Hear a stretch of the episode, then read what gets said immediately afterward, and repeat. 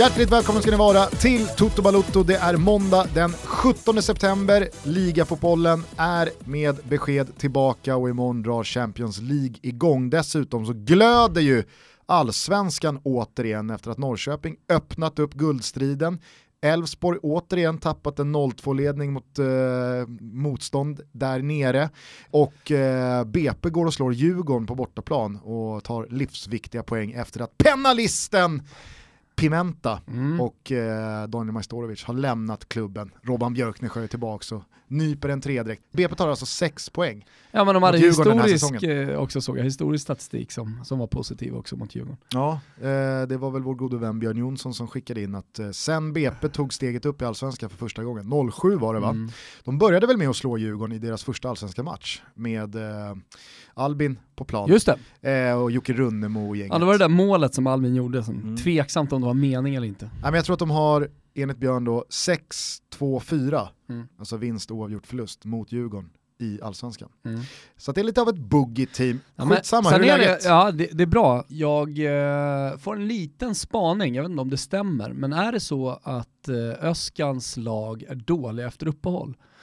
Alltså jag vill bara få det till nu, spontant, att eh, de har varit svaga efter sommaruppehåll och de har varit svaga efter, alltså und, under hela hans tid där. Kanske är någonting eh, som man borde kolla på. Eh, det kan vara så att jag har fel också, men det var en känsla jag fick när du, när du eh, bollade upp eh, den matchen. Här. Jag vet inte om det stämmer, det kanske det gör. Jag ska inte skjuta ner den eh, känslospaningen direkt. Däremot så känner jag nu att Djurgården har varit ganska dåliga på att ta hand om momentum. Mm. Eh, både nu och tidigare. Alltså man, man löser en derbyseger mot Bayern när alla trodde att Bayern skulle ta ett Djurgården som ja, men var på väg neråt i tabellen och ner i form och ner i eh, egentligen eh, alla tänkbara led. Eh, då går man och slår Bayern med 3-1, vinner klart, känner man att okej, fan Djurgården eh, piskar liv i den här sista tredjedelen av säsongen. Nu kör de. Ja, och sen så torskar man mot BP hemma. Eh, alltså, jag, jag, jag minns ju att Djurgården från i våras också som mot alla odds eh, med en bråkig, eller bråkig, men med en ganska eh, livlig försäsong där med Kerim och allting ändå fick ordning på grejerna, går och vinner kuppen. Mm för att sen liksom inte haka på tabelltoppen, man åker i första rundan av Europaspelet och så vidare. Så att, eh, ja, det kanske ligger någonting i, i ja, mixen kanske, av våra känslor, det uppehåll och momentum. lär hända mycket, säkerligen i Djurgården också, efter att den här säsongen är spelad. Men det är mycket kvar fortfarande, vi återkommer till allsvenskan Gusten. Ska vi bara kasta oss på ett svep så att vi kommer in i stämning och i tempo? Gärna. Härligt. Vi börjar i spagettivästen, den italienska fotbollen alltså, som bjöd på många olika ansikten av fotbollen den här helgen. Vi kan väl börja med den onde, Douglas Costa, när allting egentligen borde ha handlat om Cristiano Ronaldos två mål, hans första i Serie A, stal istället brassen-showen. Ja, eller vad man nu ska kalla det han gjorde. Inom loppet av några minuter hann han i alla fall med att armbåga, skalla och slutligen också spotta Di Francesco rätt i truten. Ett vidrigt beteende som lär straffas hårt av Agnelli-familjen. Säga vad man vill om Juventus och dess historia, men sådana här grejer ser man hårt på. Minst fem matchers eh, avstängning väntar nu också Doggelito. Den fula, ja alltså Inter, har inlett den här säsongen bedrövligt. Det ser trögt ut, både individuellt och kollektivt, och när alla förväntade sig en positiv omstart mot bottentippade nykomlingen Parma fick eh, man Interlånet Di Marcos vrede över sig. På tal om att jubla, vi lär väl återkomma till Simon Tern, men Di Marco, alltså ung eh, interspelare som är utlånad till Parma, valde alltså att jubla. Ganska stort dessutom.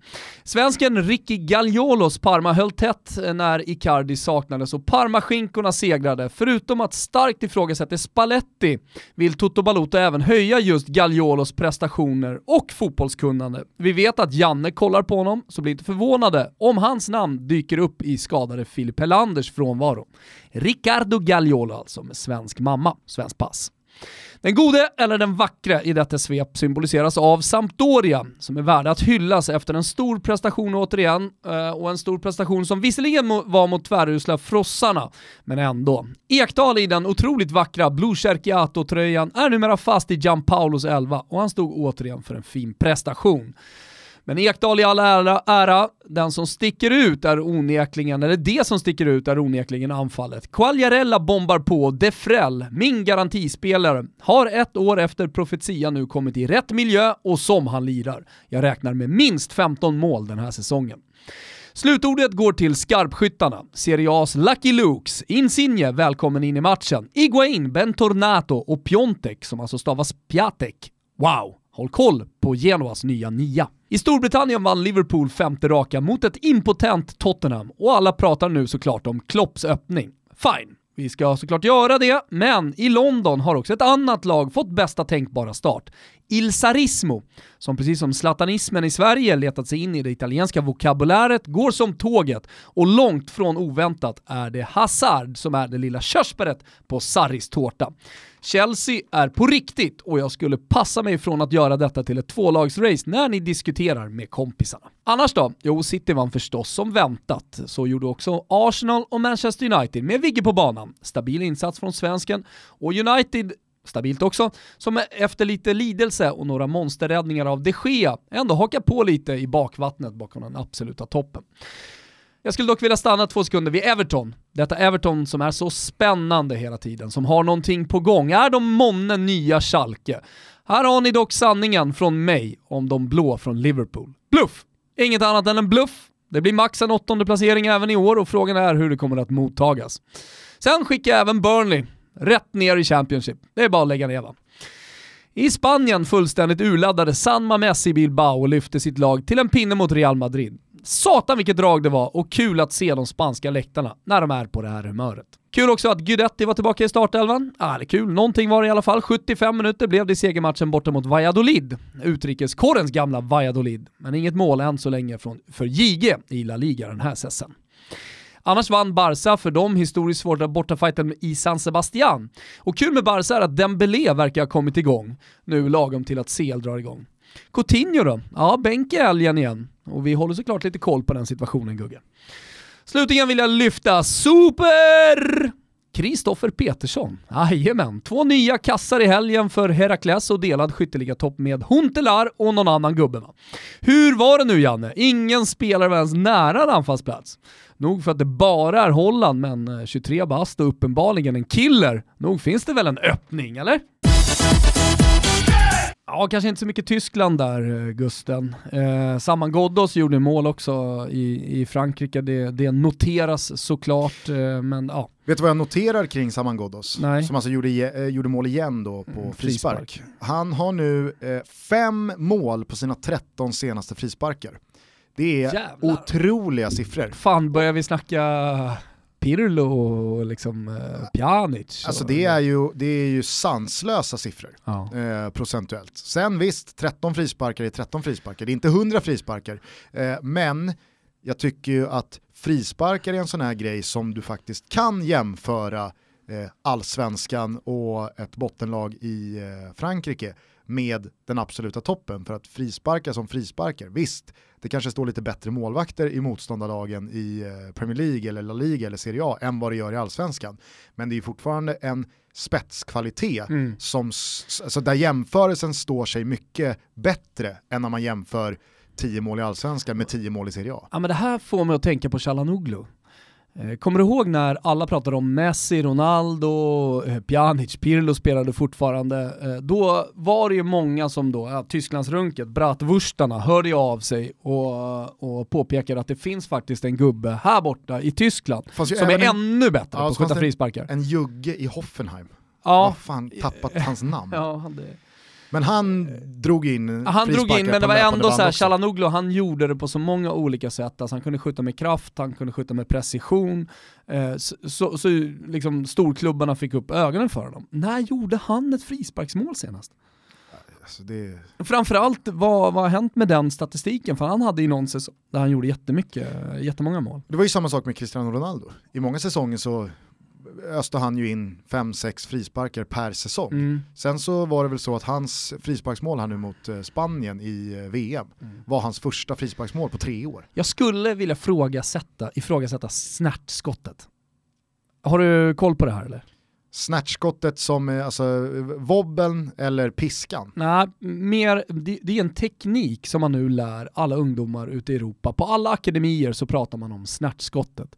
Ja. Man har foten, förr i tiden... Det är inte wobbelskottet, nej, alltså, nej. Den, den gamle Lyon-brassen Juninho som sen ja, raffinerades av Pirlo, David Luiz körde ju den. Xhaka Mm. Drog ju till med den i helgen. Jo men man, alltså, det är möjligt att man använder sig av samma teknik, men det handlar om olika typer av eh, liksom, träff på foten också. Mm. Eh, man träffar mer med tån och så vidare. Alltså, det, det är ju mer det här wobbelskottet. Eh, men alltså, när man lär ut skott från grunden nu för tiden så pratar man enbart om det här snärtskottet.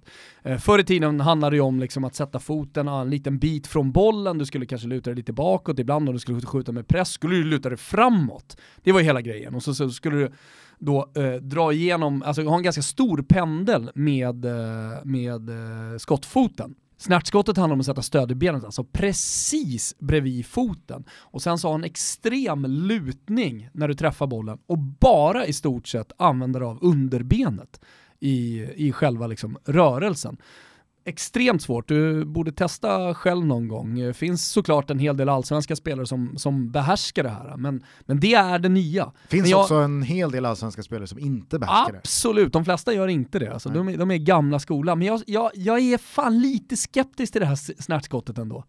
Jag tror fan inte på det till 100%. Nej, du höjer en liten eh, varningsflagga här ja, kring, kring se snärten. Upp alltså, se upp alltså. Se upp. Eh, Vet du vem som är ruskigt bra på snärtskottet? Om någon vill liksom studera det här närmare.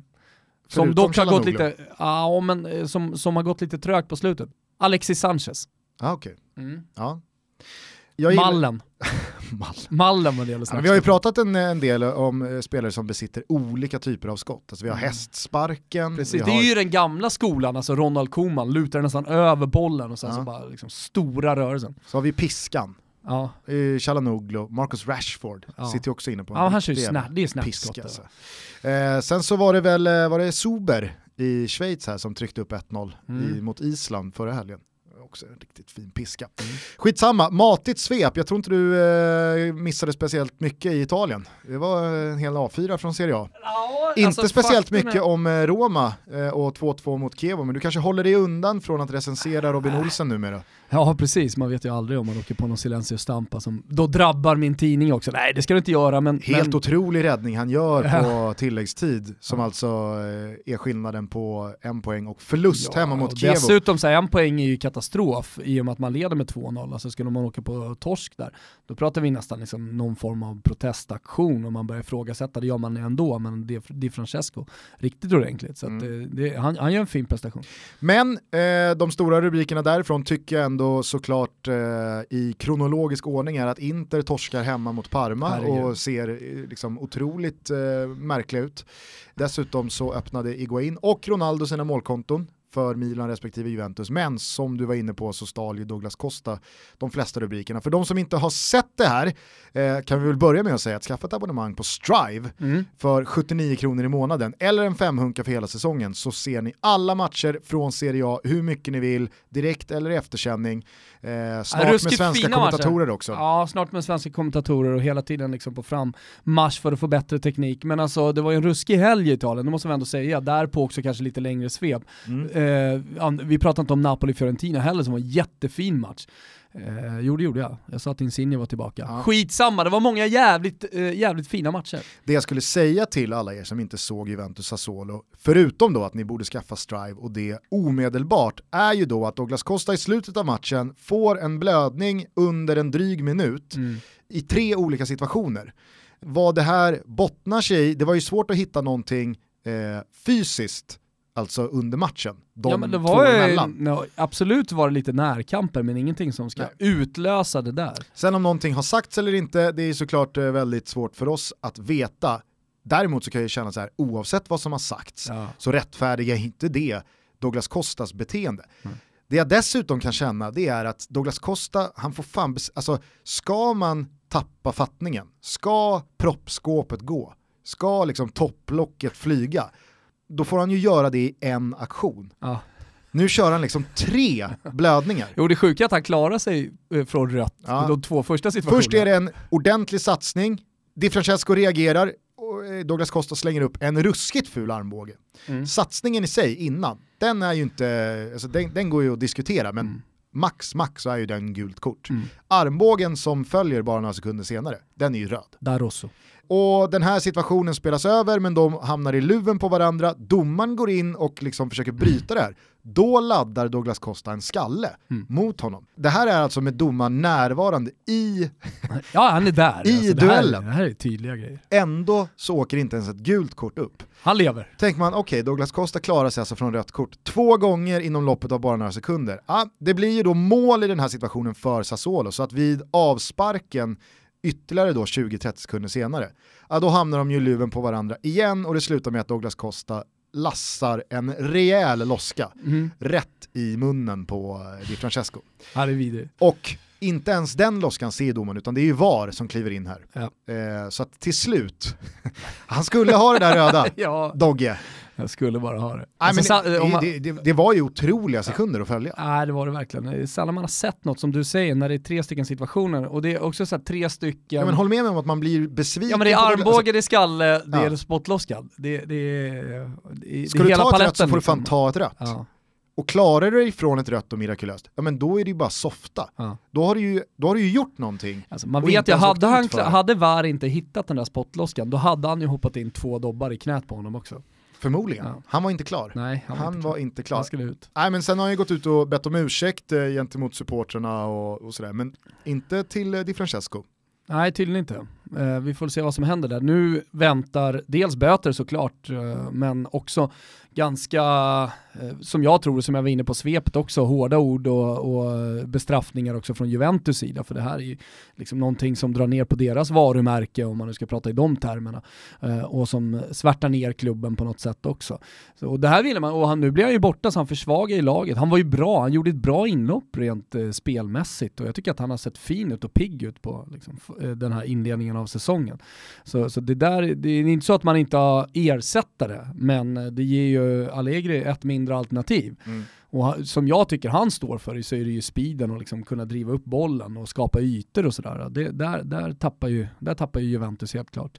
Det här, eh, eh vi ska strax eh, återigen hålla oss till svepet och den internationella fotbollen, men jag tycker att eh, den här situationen tangerar ju den stora eh, domarsnackisen från allsvenskan i helgen, nämligen Al-Hakims insats på Gamla Ullevi igår mm. när IFK Göteborg hämtade 0-2 till 2-2 mot Elfsborg. IFK Göteborg får ju en ruskigt billig straff. Mm. Eh, de får en, den är ju från ovan. Ja, alltså, vad man än tycker om förseelsen så kan det aldrig vara straff för den sker utanför straffområdet. Så att den är ju felaktigt dömd, vilket alla Kim eh, höll med om och sa i Simons sändning efteråt. Men det är ju också en eh, incident mellan Robin Söder och Jon Jönsson några minuter innan det här, där Jon Jönsson då, likt Jura Movsisjan och eh, Marcus Rashford här mot Burnley för någon vecka sedan. Eh, Rikarlisson. Rikarlisson också, måttar en skalle, eller de går liksom panna mot panna, Robin Söder går i backen, men alla Kim drar upp gult kort till båda. Uppfriskande måste jag säga. Vi, Verkligen, bra gjort. Vi pratade om det här i Toto då för eh, två, tre veckor sedan, där vi konstaterade att Alltså kring Douglas Costas skalle, den är ju inget att snacka om. Den är ju röd. alltså, han, han satsar ju ja. Alltså, i en halv meter bak med huvudet. Och där är ju tre, tre röda kort, så att, eh, att, att Douglas Costa visas ut, det har ingenting med saken att göra. Men jag tycker att det som sker mellan Robin Söder och Jon Jönsson verkligen ringar in det du och jag menade. Så att panna mot panna. Panna mot panna, det är en tuff situation, det är ett grinigt läge av säsongen, det är ett grinigt läge av matchen, mycket står på spel, det är vinnarskallar, det är tight, det är tufft, det blir tjafs, ingen vill backa, man bröstar upp sig, man sätter panna mot panna. Låt det få vara så, ja. gult kort till båda. Nej, super. Hörde du Robin Söders intervju efter? Nej. Han sa ju bara, men, för att eh, studion pressar ju då honom på ja. att hur upplevde du situationen och blev du förvånad över att Jon Jönsson inte åkte ut? Och Robin Söder säger själv, nej, jag tycker att det är fair. Jag sparkade på honom och jag sa saker till honom så att jag förstår Jons reaktion. Eh, jag går ner lite Fan, lätt. Jag ryser nästan av det här. Jag älskar det här. Jag går ner lite lätt så att nej, gult kort till båda, det var fair. Det var en, ja. det var en tuff match och jag tycker det är bra av alla, alla Kim att han inte straffar eh, för hårt. Så att sån jävla liksom, gemensam schnitzel. Det är nästan så att Jon Jönsson själv ska vara med på schnitzeln för att han måttar, ja, ja. måttar en skalle. här mot Nej men det var så, Alltså, jag, jag, jag, skrev på Twitter igår, det går ju inte att skriva någonting på Twitter om allsvenskan längre utan nej, att få supportersvansen till det man är alltså. negativt inställd gentemot efter sig. Men då skriver jag att Elfsborg blir rånade på två poäng, mm. vilket jag tycker de blir i och med att de får den straffen emot sig med bara några minuter kvar i ledning 2-1. Och då var det ju liksom en blåvit svans som kom. Jo men vadå, Jon Jönsson skulle åkt ut och eh, Salomonsson skulle fått en straff. Och, alltså det, det, är helt hopplöst att diskutera. Oavsett vad man tycker om de situationerna så är det ju en straff som inte går att mm. säga någonting annat än att den var horribel. Ja och, det här, här är vi helt neutrala, det måste ju ja. alla Blåvitt-supportrar förstå. Att vi, vi, vi, vi, kollar verkligen så som vi tänker på situationen, en skalle mot skalle. Och det står jag fan för till 100% oavsett ja. om, det, om det är Fiorentina eller om det är IFK Göteborg som spelar eller drabbas. Exakt, för det var det skulle landa i. att Jag tycker ju inte att ja, men det går jämnt ut för att Jon Jönsson skulle åkt ut. Nej, han skulle inte åkt ut. Det är exakt det där mm. man har liksom saknat och som man har känt har gått inflation i och blivit överdrivet, att folk jo. ska hålla på ja, men det, det, är den grejen och sen så en annan sak som jag fastnar vid, det, det är när man fäller ut bommen och det är verkligen inte meningen att dra en armbåge och så, så träffar armen och kanske då, ja till och med armbågen, men man ser tydligt att här handlar det om att hålla undan en spelare som kanske är kortare eller sånt där. Och sen så skriker alla på rött kort direkt, det håller jag inte med om. Nej. En armbåge, en medveten armbåge, abs armbåge, absolut, men det visas ut alldeles för många spelare. En Douglas Costa-armbåge. Ja, det är ju en riktig jävla armbåge, dessutom uppåt. Han, hans rörelse är ju uppåt, det är inte liksom mot sidan och hålla undan. Men, han men jag hatar han går fan, för döda där. Ja men jag hatar fan domare, jag hatar folk som tycker att det ska vara rött kort så fort en jävla armbåge träffar någon.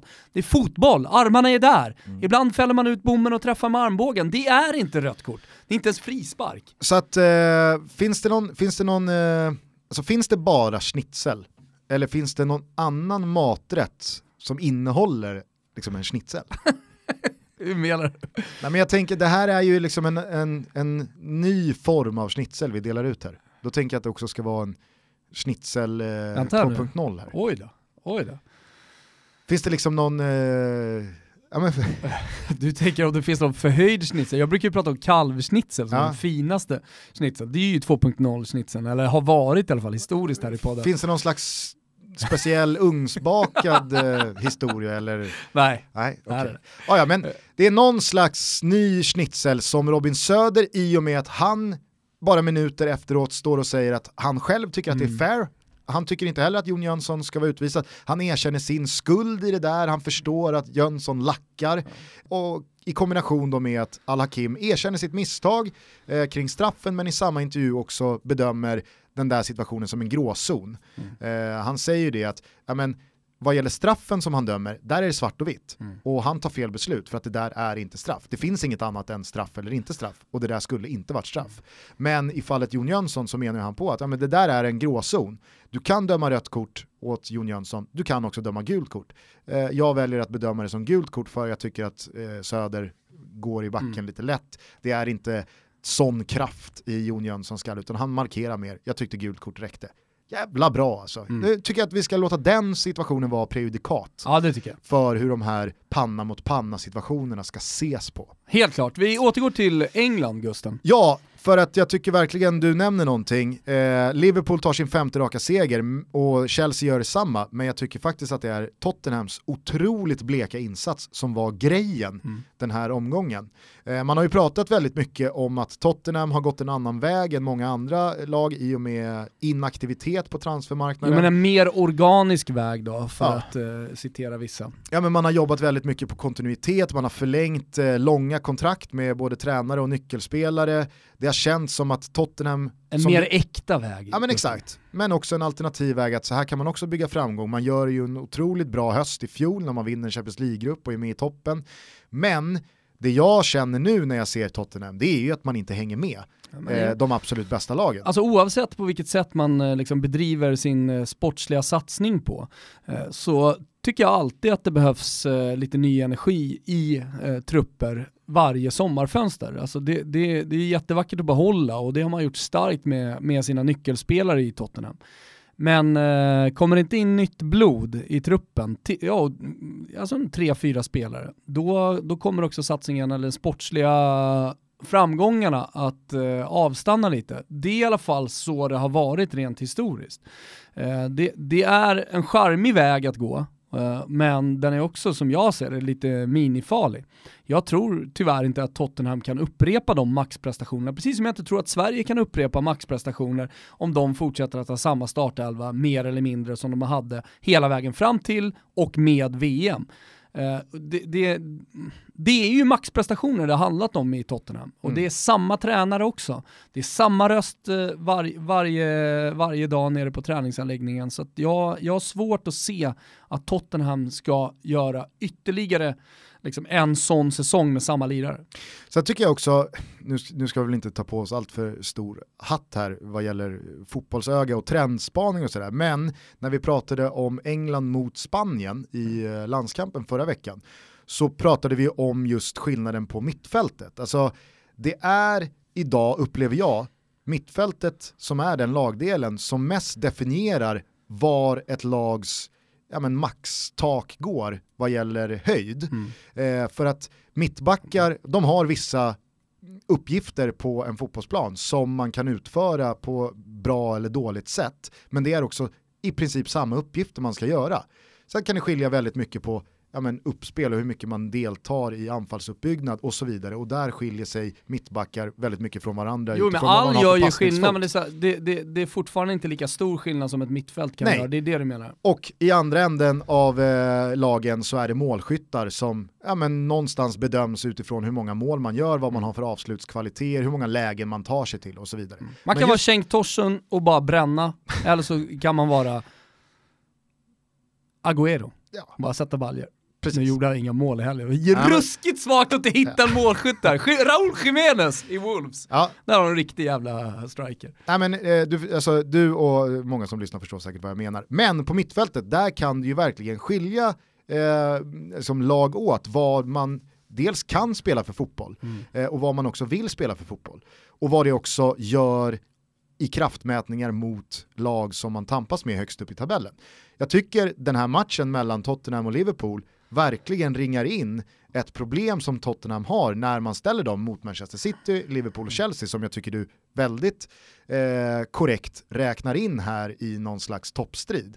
Det är ju att de spelar ju en fotboll med ett mittfält som jag tycker Tottenham, Arsenal och Manchester United. Ja men höjden finns inte riktigt. Nej, eller? för det finns inte det passningsskickliga tempot, Sen, det finns men... inte den kreativ kreativiteten, det finns inte de lösningarna. Tittar man på Tottenhams mittfält den här matchen, jag menar, alltså Dyer, Dembele, det är inte spelare som, alltså Nej men lyfter de... mot någon topp, det gör de absolut inte, men då, och då räknar man så jävla mycket med att Christian Eriksens hjärna och, och, och, att hans fötter ska lösa det kreativa. Ja. Eh, men, men det blir för lite och det blir kanske lite för status och lite för enkelt för motsatt, eh, motståndarna att stoppa då den kre kreativiteten eh, när det inte finns någonting annat. Jag menar, kollar du på City, kollar du på Chelsea, då finns det kreativitet lite överallt.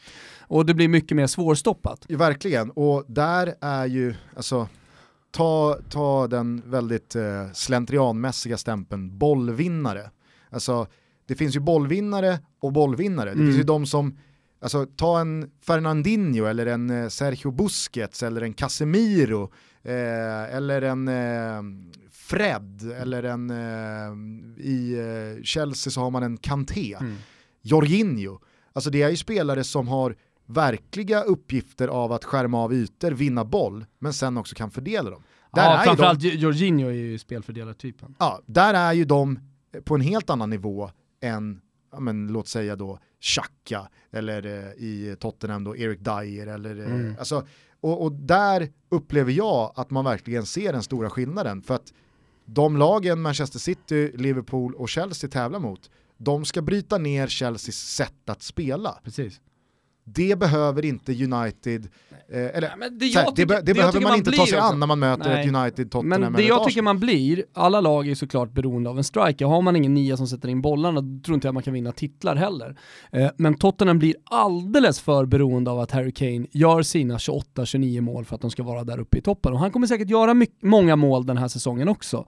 Men, men det blir lite för lättläst och jag tror att det kommer komma någon mellansäsong. Kanske är det denna där, där Harry Kane bara gör 19-20 mål. Mm. Och då tyvärr blir det inte någon, eh, någon vidare liksom, säsong för, för Tottenham heller.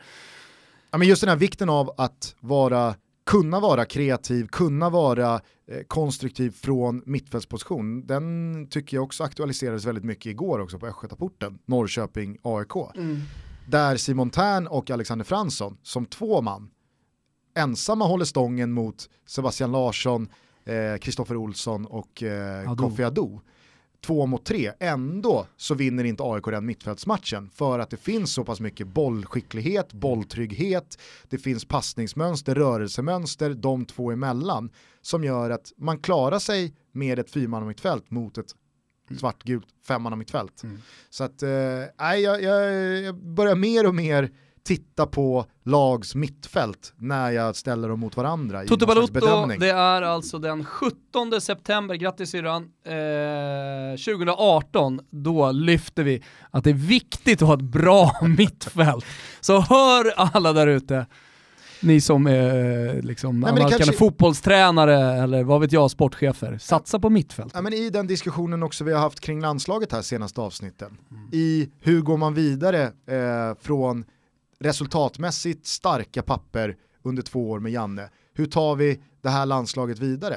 Så kanske det är viktigare än någonsin att ett mittfält har kreativitet och konstruktiva spelartyper än gnuggare mm. som vinner boll. Nej, så är det ju helt klart. Men håll också med om att... Tidigare har det varit falska nior och det har varit eh, wingbacks och det har ja. varit eh, mittfält. Men sen alltså... går det ju, det, det, ska man ju säga, det går ju trender i fotboll. Mm. Och det, det, det är väl kanske, den nya trenden är ju att ha eh, offensiva mittfältare, alltså just de här eh, ja men Hazard-typerna som kan röra sig över ganska stora ytor ganska fritt också. Eh, att ha spelare som kan utmana, snabba, Salah-typen, är han anfallare, är han mittfältare? Alltså alla fantasy-system eh, eh, har väl problem då Eh, Eh, att sätta dem eh, på en eller annan position. Jag vet att i Italien har man löst, löst det när man gör fantasyn, för det är ganska bra, eh, liksom, eh, bra att använda sig av fantasyn just. Då har man löst det med att köra offensiva mittfältare, man kallar det för trekvartist i Italien. Så att det är ett stort sjok av spelare som hamnar där, till exempel Salah. och sen så är anfallarna alltså renodlade nior mer eller mindre, alltså Raúl Jiménez-typen. Men det är ju trenden om man ska säga någonting om 2018 eller de senaste åren som har varit. Mm. Just den typen av spelare. Ja, Förr i tiden var det Overmars som var en yttermittfältare. Oh. Overmars, ja men helt ärligt, han var ju, man pratade om Overmars där och då, då var han ju yttermittfältare. Ja men den typiska holländska yttermittfältaren som var snabb och eh, kunde utmana, gjorde också mycket poäng.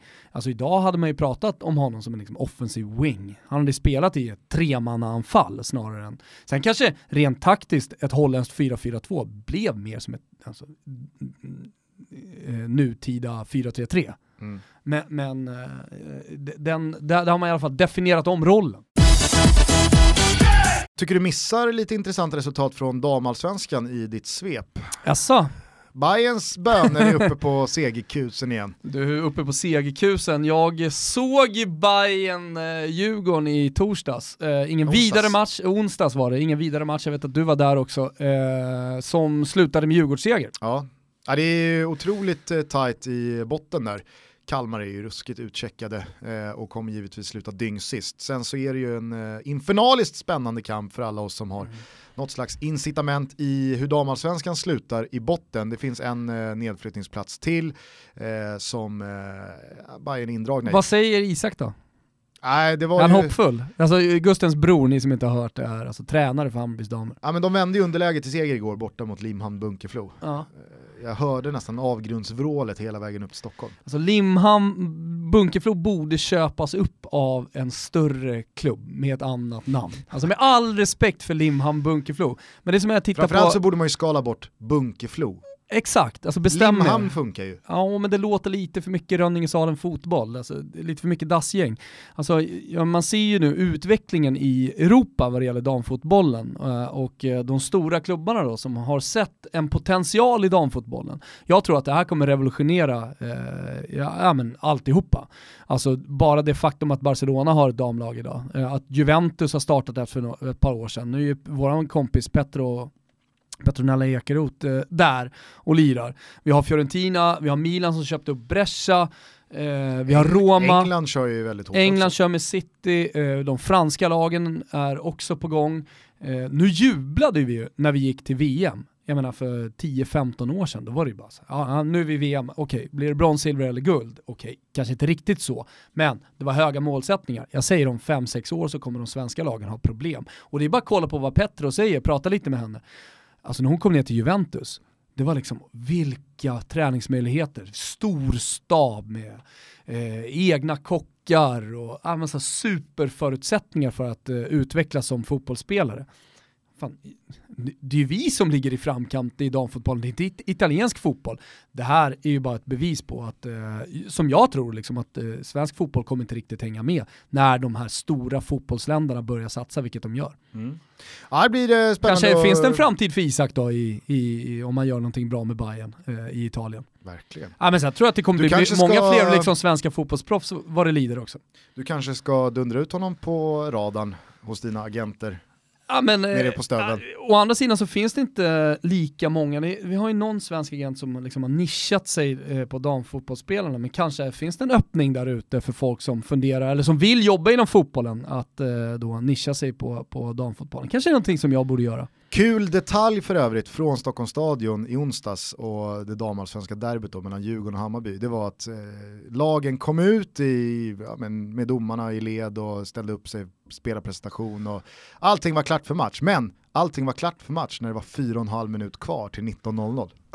så, så Eh, hörni, vi måste, vi måste hålla, vi, vi kan inte, vi, för det var ju tv-match och alltså, det måste ju börja 19.00. Ja. Men hur ofta har man sett det i herrallsvenskan eller internationellt? Här finns, det, här finns det ju en resa att göra för damfotbollen. Ja, men det var alltså. bara, Sen det, tycker jag rent kvalitativt också det finns en resa att göra för damfotbollen med. Det var kul att sitta Och det måste börja i akademierna och det måste, måste börja tidigt och, och, och flickfotbollen måste tas på en helt annan allvar. Eh, och det, det gäller liksom alla klubbar. Jag säger bara att det var kul att sitta på läktaren och se båda lagen bara bolla mm. i fyra och en halv minut här och vänta ju, på att klockan skulle slå 19. Här har du ju fan det ultimata. Alltså, kollar man på grabbfotboll, oavsett om det är liksom eh, IFK Tumba som möter Nackdala i ett lokalderby, Eh, eller om det är liksom akademier. Från att de är sju år så finns det sån jävla vinnarmentalitet hos föräldrar och hos tränare och så vidare. Och det är ett problem med att föräldrar står och skriker och med att man fokuserar lite för mycket på att vinna.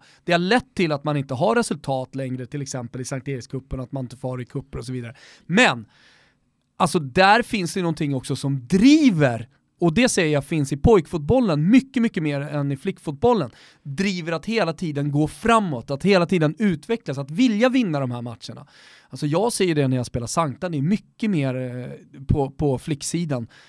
Men man tar lite med vänsterhanden, vi går ner och lirar lite boll, det är väl lite kul. Det är för få som tar det på blodigt allvar det här med resultat och blodigt allvar och sånt där, det är inte bara dåligt. Det är någonting som också flyttar fram position, det är någonting som får barnen att utvecklas. Nu var det inte meningen att vi skulle landa i det här Gusten, men nu fick du igång mig lite på det här. Ja. Alltså, det, är alltså- lite för, det är för mycket curlande på flicksidan.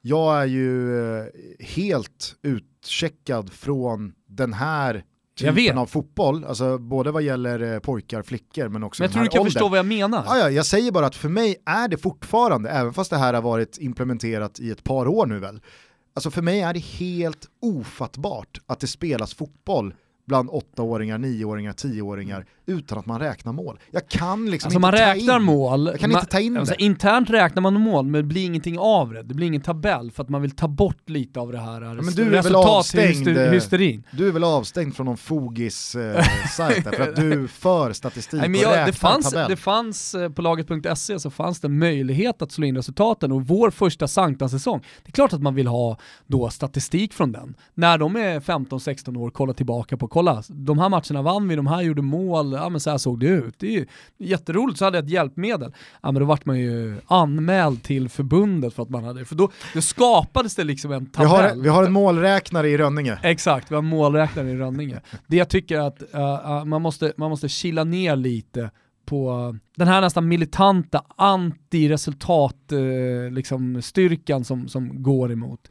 Fan det är klart att man ska få vinna någon kupp när man är 10 bast utan att, eh, utan att det ska liksom på något sätt vara dåligt. Och sen så tycker jag att föräldraproblematiken, den, den kan man hantera också. Det, det, och jag, jag, kan säga att, mm, jag menar de räknar ju resultat, det är fortfarande match. När det är match så är det match. Det är inte så att man ändrar sig Gusten.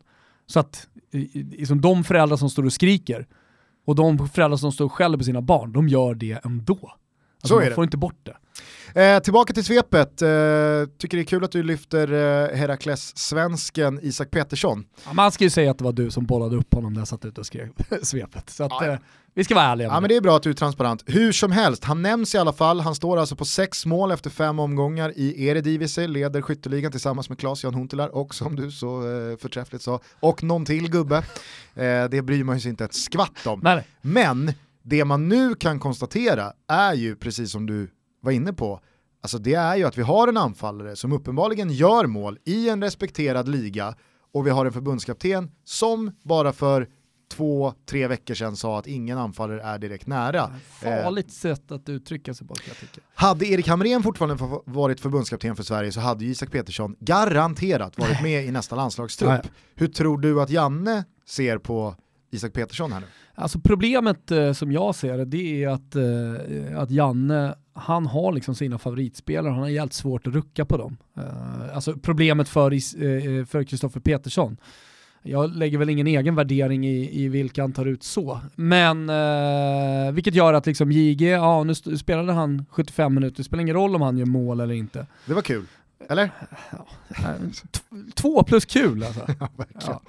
Och eh, Isak Kiese Thelin också liksom i, han vill ju ha en stor stark nia. Eh, det har han ju liksom visat med Ola Toivonen, det spelar ingen roll vad han gjorde i Frankrike, eller vad han inte gjorde framförallt då, utan han var ju alltid given där. Sen får ju, det, det är också lite lustigt, jag tycker han målar in sig lite i ett hörn, eller att man gör det när man, när man eh, helt plötsligt någonstans börjar bolla upp att det går inte så bra i ligan och därför kanske han inte fick chansen eh, i, eh, under den här samlingen, när man samtidigt då tar ut spelare som fullständigt underpresterar eller inte får chansen av en tränare. Mm. Men jag alltså- tycker absolut att eh, man, ska, man, ska, man ska förvänta sig att han är i alla fall med i diskussionen och att han är väldigt nära en trupp om det fortsätter så här och de andra fortsätter att inte göra mål, för det är det som är problemet. Jag älskar när vi hade den här landslagsdiskussionen för en eller två veckor sedan och någon skrev, någon skrev till dig på Twitter. Ja, Isak Petersson då? Isak. Och du svarade va? Vem? Alltså, så här blir det ju. Ja. Jag menar, eh, så här blir det ju med spelare som lämnar Sverige i 14, 15, 16 års åldern, Mm. harvar i någon akademi till någon storklubb i tre säsonger, lånas ut till en klubb som ingen kan se, eh, eller som ingen egentligen bryr sig om, Nej. och sen så hamnar man i ett sånt här dassigt Herakles eller Ado Den Haag eller Nek Nijmegen eller Ja, men en gång i tiden så var det väldigt få svenska spelare, unga svenska spelare som, som gjorde den här typen av resa. Idag är det väldigt många, så blir många har koll på. Det orkar man inte. Vet du vilka svenskar man heller inte orkar hålla koll på? Det är de som spelar i Norge. Aj, äh. Det alltså, dyker- Danmark lite mini ändå. Danmark har man ändå eh, närmare lite till. koll på liksom FC Köpenhamn och så här, men Norge, nada. Norge är liksom så här, Alltså, man, man hör ibland att typ Mattias Moström fortfarande lirar. Alltså jag vet ju att alla norrmän som lyssnar Va? på den här podden, de nickar bara instämmande. De förstår ju vad vi menar här. Ja, men man ser att någon svensk har gått bra i Brann eller i Hamkam eller åh nu är, nu är den här... Så det är ingenting att sätta upp på sitt CV att man har gjort en bra säsong i Norge. Nej. Nej verkligen, alltså, det, man, jag, jag blir liksom så, man, jag blir matt Ja. av, ja men Jonathan Levi går ju starkt i Rosenborg. Nej, nej, vet du det gör han säkert. men, men jag orkar liksom Ja, inte ta Det är in. det som är problemet, att man orkar inte ta in det. Nej, jag ver, åh, verkligen inte. Det finns så många grejer som går före. I morgon tisdag så börjar Champions League. Vad tycker Wow. du om eh, de nya avsparkstiderna? 18.55 och 21.00. Positivt, eh, mer fotboll att kolla på. Ja, alltså verkligen. Jag, jag tycker ju... eh, Ja, men det här är ju är det- lite kopierat från Europa League som har kört då 19 och den mycket märkliga tiden 21.05. Men Mm. ändå, två tider. Fast det är ju exakt samma nu. 18.55 Ja. eller 21.00. Ja, finns säkert någon tidsspann. superrimlig anledning till det. Ja, man ska ju såklart hinna med en liten, liten studio emellan matcherna och sådär. Reklam och grejer. Det jag däremot aldrig fattade med Europa League, eller fattar, den håller ju fortfarande på så, det är ju att där finns ju inte riktigt kvalitetsincitamenten till varför man ska ha två olika avsparkstider. Man hade ju kunnat köra alla matcher 21.00 och ingen hade klagat. Ja. I Champions League så är Ja, det men, ju mer eh, rimligt att, okej, fast- då kan vi ju faktiskt ha... Eh, vi, då, Fast på Europa League har en helt annan grej. Det, det, är en miljard matcher som ska spelas. Jo men det spelar väl ingen roll för det är ju olika länder. Jo, men det är jättemånga länder som har flera lag med. Och de vill då visa de båda lagen. Eh, de vill kanske Absolut. köra en liten multicast-sändning. Nationellt, nationellt och så vidare. Jo, men, ja, men för dig och mig länderna. som fotbollskonsumenter, det är inte så att man Skiter knyter näven i att alltså, Lika mycket Liege. som du skiter så orkar inte bry dig om den norska ligan, lika lite orkar Uefa bry sig om vad en svensk supporter tycker. Nej, ja, ja, jag säger bara att man har ju aldrig... Eller vad Sverige ens har att säga. Man har ju aldrig sjunkit ner i soffan och känt, oh, Standard Liege 90 19 och Braga 21.05. Såja! Eller, nu däremot. Spelmässigt, multicastmässigt. 18.55 Inter Tottenham, 21.00 Liverpool PSG. Någonting som gör mig dock eh, ruskigt förbannad, det är ju att det här som TV4 startade med, vad kallar de det för? Super Live. Super Live kallar de det för. Eh, när Jesper Husfeldt och ligan satt och käkade kebab i sändning och kommenterade då den här multicast-sändningen. Det vill säga, så fort det blir mål så tar man in det och så, så live-kommenterar man från en studio. Eh, att, man skit, att man skiter i det nu för tiden. Superlives kebabätande ja. en gång i den där studion, det är ju fotbollsmedias svar på 86orna i Blåvitt. Du måste sluta vi måste, prata Vi måste släppa den det grejen. Det var ingenting. Hur som helst, vi tog, ju, vi tog ju det där vidare till Discovery du och jag och bara kommenterade ja. ljudmässigt. Det var skitroligt många som uppskattade också, för att du behöver ju inte se Husfeldt och ligan, utan det räcker ju faktiskt med audiot där, eller hur? Ja, ja. Då kan man dessutom ligga lite småmysa till det och så. Och så körde vi vidare, men nu är det helt stekt. Jag vet inte om Discovery kommer göra någonting, men då vill man ju liksom sträcka ut en hand. Vem är det? Är det Leo? Som är där borta, Jägerskiöld Nilsson. Ja. Är det han som rattar Europa League-sändningarna? Och eh, ja. Kolliander. Kolliander, ja. Vad händer? Det är klart ni måste ta upp superlive-segmentet. Eh, jag tycker att de eh, kastar bort en ruskigt fin möjlighet här. Där finns ju också en Rami Nouri, Siavush Falai mm. att använda sig kring. Ja. Ett sånt format. Ja. Men eh, det kanske är så att de har jätteplaner för det, bara att vi inte vet om det. Mm. Det är ju start på torsdag. Samtidigt så vill man ju verkligen ha det kring Champions League. Alltså du vill ha målchanserna och målen ja, från alla finns matcher väl. där. Eller det fanns ett år när Bojan och Klas va, satt och, och kommenterade. De gjorde ett försök i alla fall. Problemet det, det var, var att det var fel. Alltså, så här, då, det hette också målklubben. Ja. Blev ah, sen ah. Magasinet, Magasinet.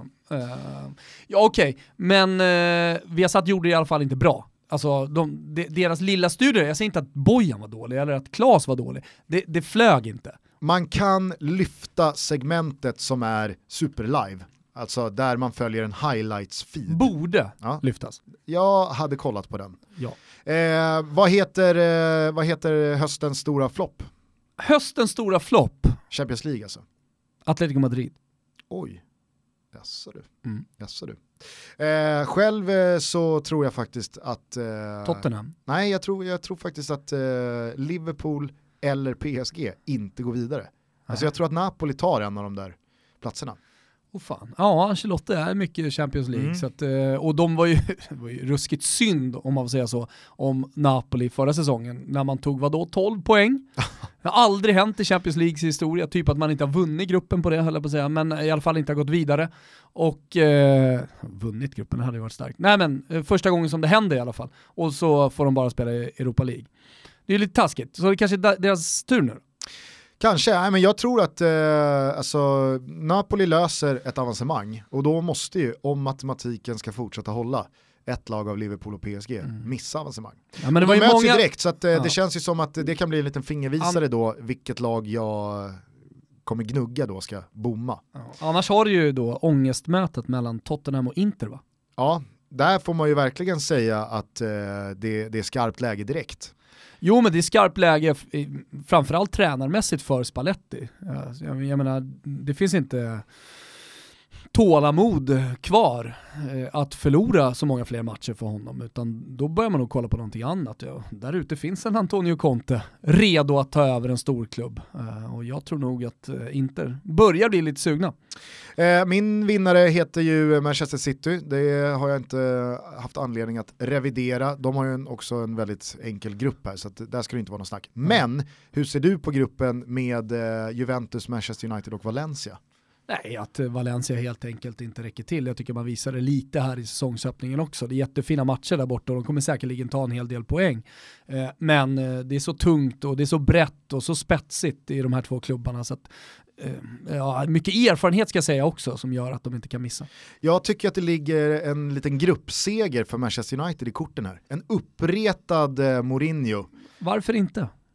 Så jag, jag säger nej, men, se det hända. Nej men alltså sättet som Manchester United växlar upp på, är, eller Mourinho nu för tiden, är ju inte det här explosionsartade. Helt plötsligt så vinner man med 4-0 och det är champagnefotboll, utan eh, Mourinho tuffar ju igång. Det går sakta, men när loket är i rullning, då är det jävligt svårstoppat. Så det kan mycket väl vara någonting på spåren här. Eh, grupp D, Schalke, Porto, Lokomotiv Moskva och Galatasaray. Utropar vi den till Champions League-historiens deppigaste grupp? Ja, det är en ruskigt deppig grupp i alla fall. Kommer du ens ihåg vilka fyra lag jag precis räknade upp? Schalke var med. Jag tror Porto också. Sätter jag 50%? Ja, gör Absolut. Eh, sen så måste man ju säga att eh, alltså i grupp G eh, så finns ju Real Madrid och Roma, men motståndet är ju CSKA och Pilsen. Ja, men jag säger att Roma lever lite farligt trots allt. Mm, jag säger faktiskt inte emot. Pilsen ska man inte underskatta heller. Sen har du ju Monaco, Club Brygge, Dortmund och Atletico Madrid. Ja, innan vi kommer till bombgruppen eller? Det är ju en snubbelgrupp för Atletico Madrid. Men, ja, men de är ju eh, givetvis superdunderfavoriter. De har ju inte alls heller imponerat i säsongsinledningen. Ja, jag sa det ett svep för någon vecka sedan, att eh, vi ska ha lite koll på Atletico Madrid och eh, deras säsong och att kan bli lite problem, eventuellt, eh, för att jag tycker att det vore rimligt att Simeone någon gång i alla fall eh, kanske går lite bort sig. På tal om det här med energin i Tottenham och att man måste byta och så vidare. Nu tycker jag att de har så pass starkt lag så det borde gå i alla fall. Eh, betydligt starkare lag än vad Tottenham har. Eh, men eh, ja, eh, jag, jag, i alla fall, jag, jag tycker att vi ska hålla koll på Atletico Madrid. Vet du vad vi gör av våra tankar här? Nej. Vi gör så att vi eh, nu spontant sätter ihop en långtids trippel som vi ber våra vänner på Betsson att eh, boosta. Mm. Eh, det blir ju såklart då spelstopp imorgon tisdag 20.45 hette en gång i tiden avsparkarna, men nu är det alltså 18.55. Ska vi ta då att Manchester United vinner sin grupp? Ja det tycker jag, verkligen. Eh, och sen så... Napoli går vidare. Napoli går vidare. Mm. Och så kör vi ett eh, målspel i hela grupp C, alltså Liverpool, PSG, Napoli och Girvina Zvezda, mer kända som Röda Stjärnan här i Det kommer smälla. Hur många mål? Över eh, 40 baljer. Det är 12 matcher som ska spelas i den här gruppen. Två matcher eh, och sex omgångar, så att 12 matcher tot. I snitt tre mål eller fler blir det ju. Om det blir tre mål i varje match så är det totalt 36 mål mm. som då ska göras. Ska vi sätta linan på... Uh... Över under 39,5 tycker jag är en fin lina. Över 39,5 mål Jajamän. i den här gruppen. Fan vad kul! Okej, okay, över 39,5 mål i grupp C. Napoli löser dessutom ett avancemang från grupp C och så vinner Manchester United grupp H innehållandes Juventus, Valencia och Young Boys. Fan vad starkt man känner för den här. Eh, den här Toto-trippen hittar ni som vanligt under godbitar och boostade odds hos Betsson. Är ni inte medlemmar där så tycker vi verkligen att ni ska registrera er där. Det finns många roliga eh, spel att hänga med på. Verkligen. Det finns fina välkomstbonusar och, det finns och så vidare. Bettbilder, hela balletten för att hänga med oss under hösten och ha chans på fina, fina priser. Till exempel så ska vi ju gå på derbyt på söndag på Friends Arena med alla er som eh, vann i mm. Bettbilderhelgen. Grattis till er. Eh, vi ses i vippen som vi brukar säga. eh, och sen så har, vi, så har vi nyligen också tävlat ut en resa till eh, Florens och Fiorentina Roma i början på november. Känslan är att Betsson och vi kommer köra någon tävling till. Eh, där det ligger ytterligare då en Resor, plats till den resan ja. i eh, potten. Exakt, vi, vi ska nog ha med någon till till Florens. Så att eh, in på Betsson.com och var med i det roliga och så, så får, kan ni utöver alla fina Europacup-matcher den här veckan alltså titta på La Liga och Serie A via Strive till helgen. Strivesport.com eller appen Precis. appar finns. 79 spänn kostar det i månaden. Det vet ni om i det här laget, eh, ni som inte har tjackat läge att göra det, för det är jävligt fin fotboll. Rolig fotboll som spelas och det händer mycket. Till exempel att Douglas Costa fullständigt kukar ur. Verkligen. Vi hörs på torsdag eller fredag, vi har inte riktigt eh, satt eh, tid Nej. för nästa avsnitt. Kanske vill man ha med Malmös eh, första Europa League-match. Det är möjligt. Så att eh, fredag kanske är mer rimligt. Jag tror det. Mm. Ta hand om varandra, fortsätt eh, höra av er till oss, vi finns på Twitter, Instagram, men framförallt eh, på mail också. Maila Thomas om ni har några funderingar kring eh, eventuella Italienresor. Det tycker han är så roligt. Eh, du hjälpte precis någon med biljetter till eh, Lazio Han frågar, hur Genoa. Googlade, Lazio Ticket, så kom det upp precis alla möjligheter. Man, Man kan köpa på plats, dem- man man, kan älskar- köpa online. Man älskar också de som, Dårar, som alltså. ändå känner att Lazio Genoa, blir det fullt?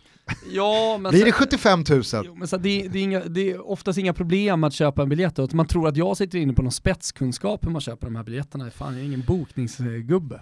Eh, ett tips till alla de som eh, ska resa till Italien och gå på fotboll är att eh, lägga vantarna på Jennifer Wegerupps nya bok. Ja, den, Den, ger er eh, en fullständig eh, kurs i hur man gör det på bästa sätt. Den heter Det ljuva fotbollslivet. Det är bara att gå in och söka på den på Adlibris eller vad ni nu brukar köpa era böcker. Härligt hörni, vi hörs eh, snart igen. Eh, puss och kram. Puss kram Gugge, vi Ciao hörs. tutti. Ciao tutti! Såna vet om de jiddar med oss det blir Kompis Såna vet om de krigar mot oss det blir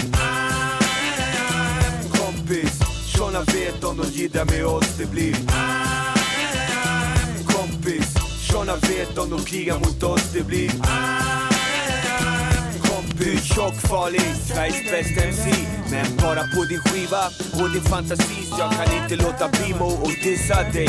Som med alibi vill infiltrera våran grej. Och sen försöker flexa i vårat bageri Keff MC wanna be med scenfobi Som i gus, jag hörde du gillar suga kuk Och i smink, springer runt i tjejkläder och peruk. Vad sa du att du heter? Jaså du skiter där du heter. Roger avslöjar alla dina hemligheter. Pass för poprefänger med billiga poänger. Lär King släpper bara skit som svänger. Jag tar mina blås, sippar en calvados Bara fred, inte slåss, men ändå släppa loss. Tjorna baxar stil och för de är hjärndöda. Men alla vet att originalet är från röda. Tjorna vet om de jiddrar med oss det blir Kompis. Tjorna vet om de krigar mot oss det blir Kompis. Tjorna vet om de jiddrar med oss det blir Kompis. Tjorna vet om de krigar mot oss det blir Kompis. Vi det brödet som du käkar så tacka Den här shonen led aldrig på någon räkmacka. Shona vet vi byggde skeppet som ni segla Ser i kast och onda ögon när ni sneglar. Du jag skiter i vad du glider i för bil Du flashar fett men du har ändå ingen stil. Om du hade egen stil skulle den vara kass. Stil räcker inte. Vad är stil utan klass? Du kan inte bygga image på falska grunder. Spela ghetto som om du vore fundar under. Slappna av, släpp loss. Men dissa aldrig oss för du vet att det är dumt att slåss mot sin boss. För jag säger alltid sanningen även när jag ljuger Och du vet att jag ljuger när jag säger att du duger. Latin Kings totalt Jimrelation denna gången. En för förorten och två för betongen.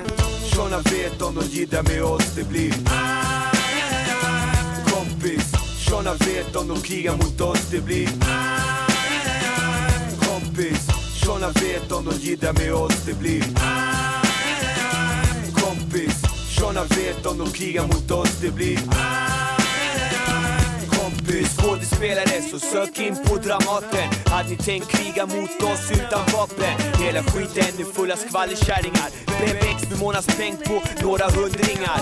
Jakten på rikedom gör det till fiender Alla dessa ryggdunkningar och falska leenden. För allt detta gnater girighet mot ära. Lyssna noga brorsan för du har mycket att lära.